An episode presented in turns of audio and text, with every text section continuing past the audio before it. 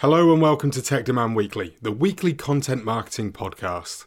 I'm your host, Charles Commins, and on this episode, we are continuing our look at podcasting, this time by delving into the world of interviewing.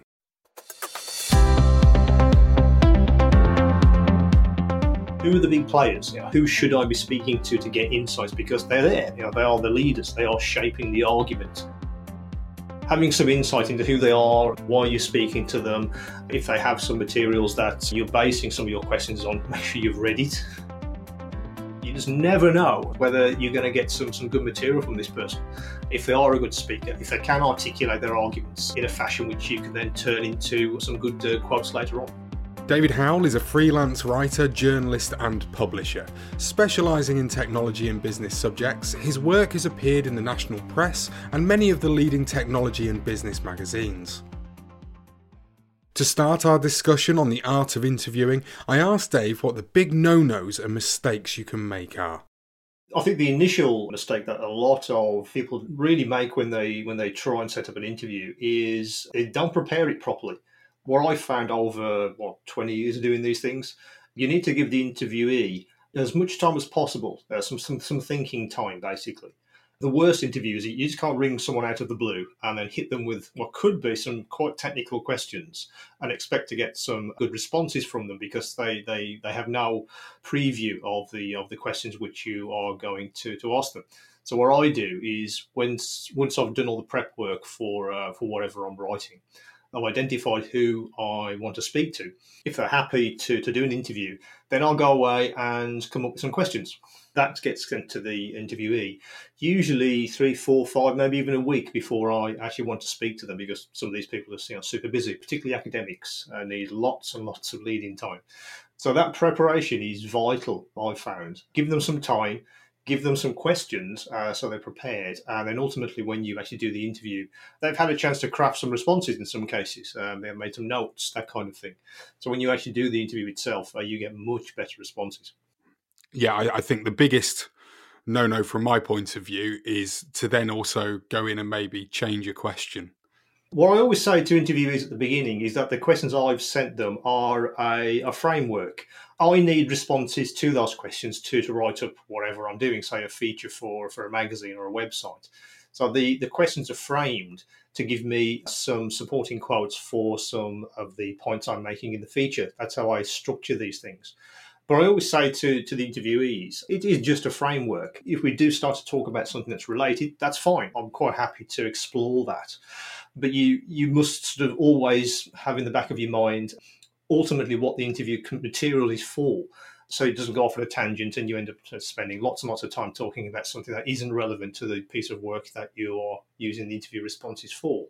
It is a balance but i, do try to make the the interviews as sort of fluid as possible not a sort of rigid question and answer. You know, not allowing them to expand on some areas because clearly once we start getting into the interview it's a conversation. So you know a conversation is a, is a free form thing. And often when we mention something we'll start to discuss something in more detail which maybe i don't have a specific question on and that can often reveal some some more material which ultimately ends up uh, you know giving me some some very good insights which i then turn into good comments and responses for uh, you know say the feature i'm writing the way that you kind of do that is obviously you've got to be listening to the answers that the person that you're interviewing is providing you. Because if you're not listening, you won't uh, actually uh, get a follow up question. That's right, and I think that's also the the art of the preparation. It's it's having having some insight into who they are, um, you know, why you're speaking to them. If they have some materials that uh, you're basing some of your questions on, make sure you've read it. Uh, don't, you know, because you, you, know, you need to be able to ask intelligent questions uh, that haven't been maybe covered in their paper or if they've written a, you know, a book or something. It's important to frame your questions so they are very clear for the interviewee, so they, they're not confused. I also think that you know a lot of the questions, uh, yes, they should be open questions, of course, but you you, you kind of need to need to nail down the, the preparation work for you, for yourself. So you ask yourself, why am I speaking to to this person, and you know what are the insights I'm trying to extract from them. Then the next stage, of course, is framing the questions to to extract that information. That's the that's this kind of the two step process for you know for the ideal interview. When you're doing an interview, uh, what's your purpose for doing it? What, what reason have you got that you actually want to go and speak to somebody else to, to get quotes for? Well, if an editor, say, commissions uh, a piece of work, let's let's stick with uh, some magazine features. They'll brief me and say, "Okay, we want to talk about X, Y, Z, whatever the subject is."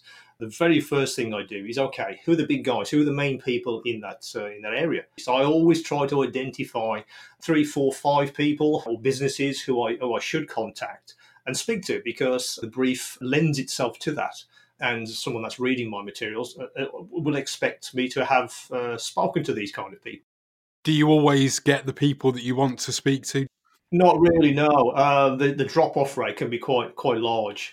Sometimes the brief will say, you know, you must speak to three people. You know, we want three different angles to the brief. If I definitely need three, I will contact six or ten because I know from experience that 50% of those either can't do it, won't do it, or they never respond. So you just need to have some kind of contingency so you can hit your deadline. I try to have a sort of backup. If I have to talk to say three people, I'll try and get commitments from uh, from at least five, just because I know that one or two of those are probably going to drop off and won't be able to provide an interview within the time frame. When you end up in the situation where actually all five people say yes, do you try to make sure that you accommodate all five into the piece that you're you're writing and you're publishing? I make it very clear that that's that's my call because obviously I don't know what responses I'm going to get. If it's say for something in an industry which is uh, yeah, fairly narrow and focused, maybe I'll get two interviews and their responses were very similar.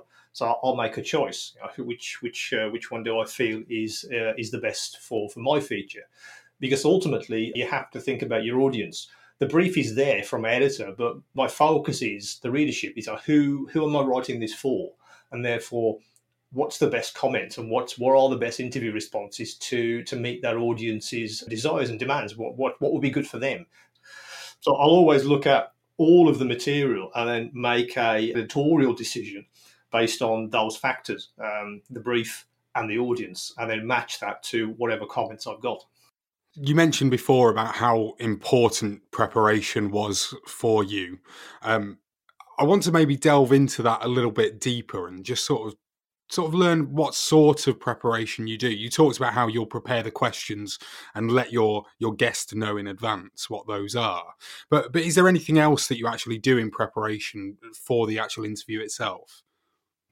My initial question is not really the, about the brief; it's about the audience because the audience informs uh, my uh, my piece of work.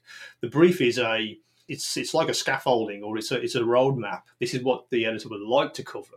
My time is often spent understanding who the audience is. You know, who who are these these people? What's what's their motivations for reading this material or listening to this podcast? What, why why are they doing that? And that's half of the preparation work because if you understand who the audience is, then ultimately you'll find the best people to interview because your preparation leads you to those people because they are leaders in their sector or whatever the subject is.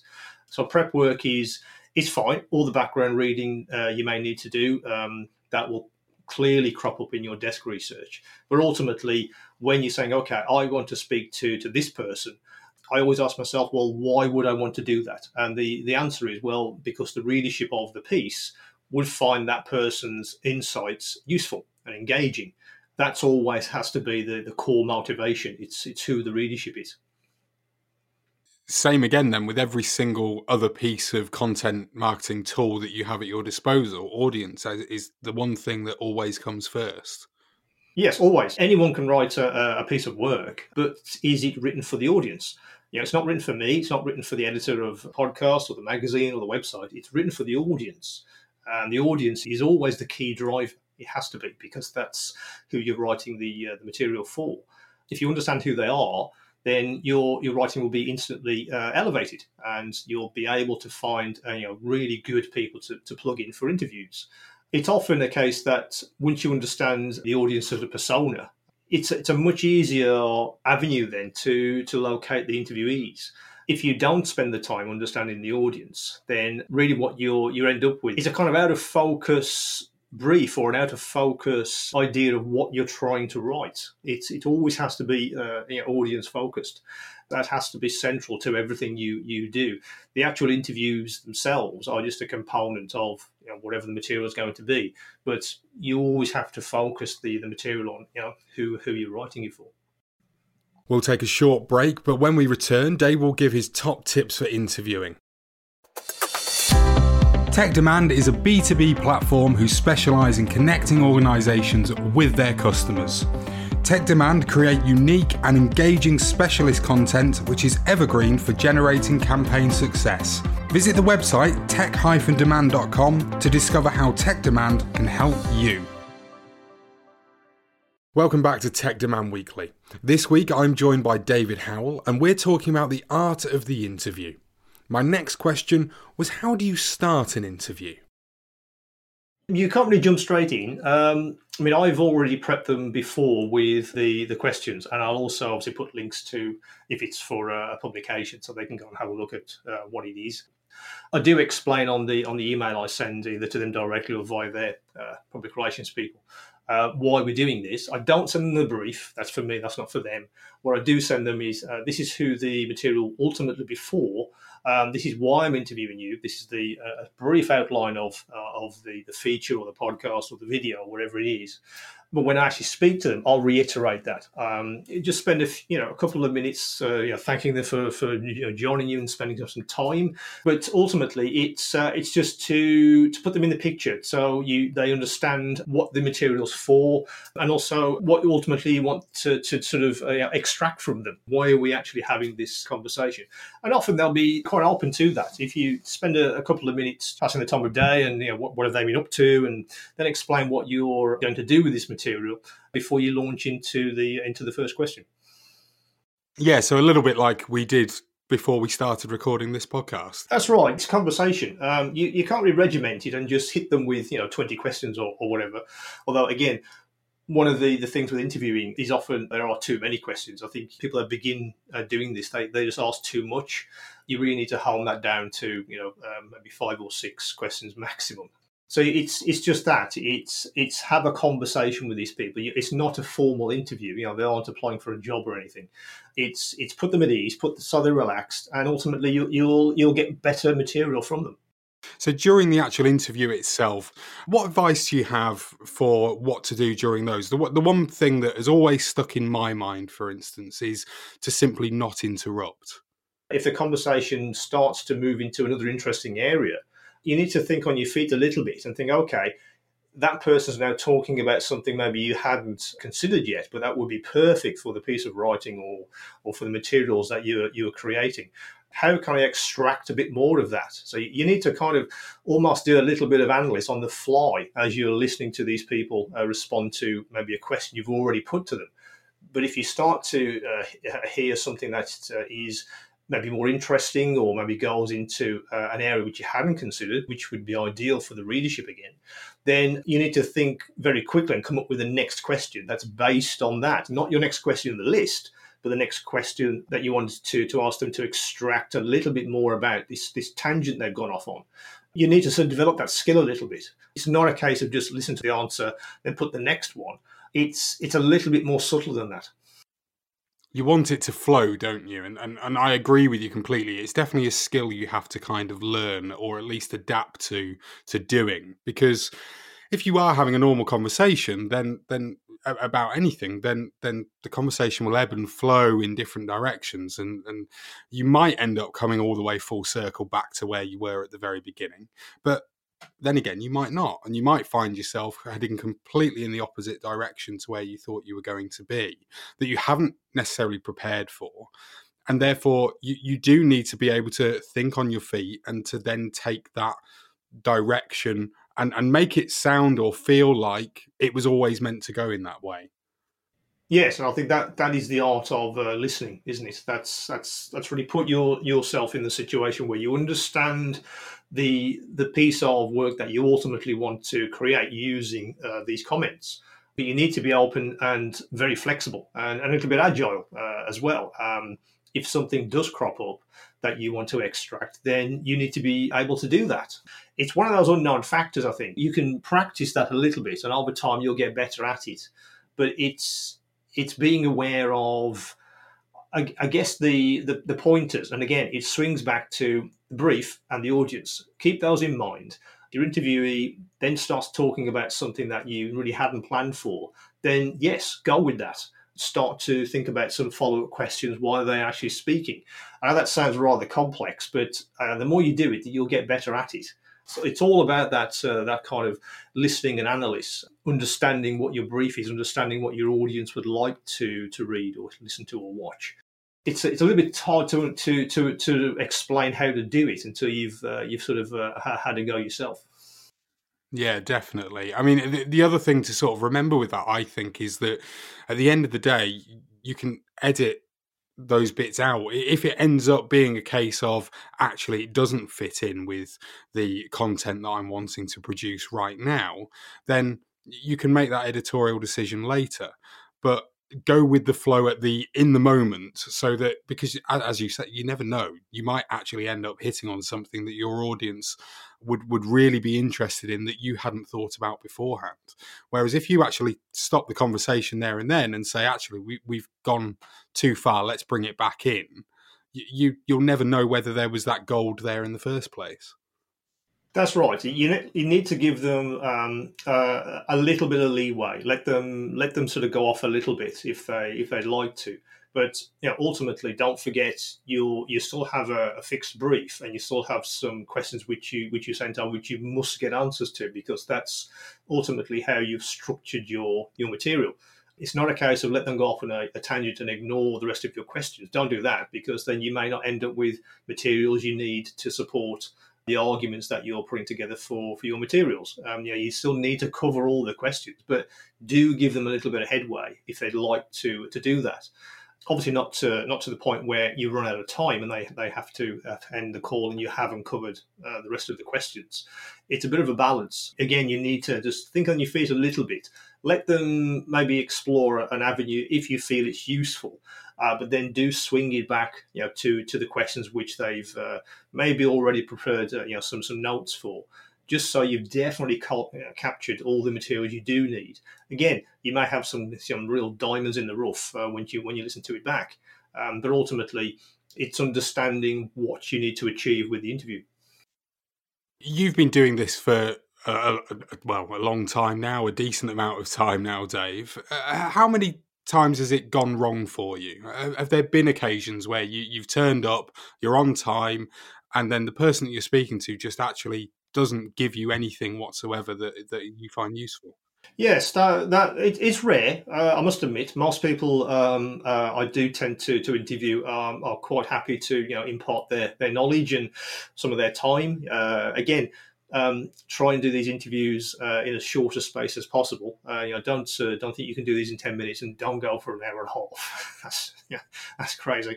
But yes, I mean, sometimes they they're just not very good speakers, uh, or they they're just not very good at communicating. You you ask a question and they they give two sentence answers, and then there's silence on the other end of the phone, and they want you to move to the next question.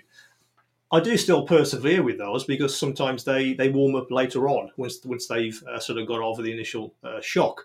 Um, because it may be that they are not interviewed very often, and you know it's not in most people's experience to be interviewed by journalists. It just isn't it's it's not a given that these people are you know are used to the this kind of interaction. So it's it's a little bit like being uh, frightened when you put a microphone in front, front of someone. They they they may have fantastic insights, but they climb up because there's a microphone uh, under their nose.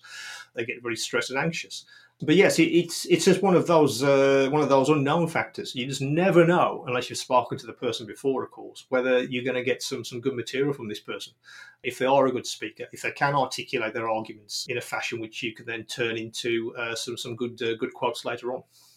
I think one of the best examples of that is probably uh, professional sports people, isn't it? These these people are sat down and they're they're given a certain amount of media training, and you'll have some of them that will happily talk for Queen and Country and, and, and be very, very open.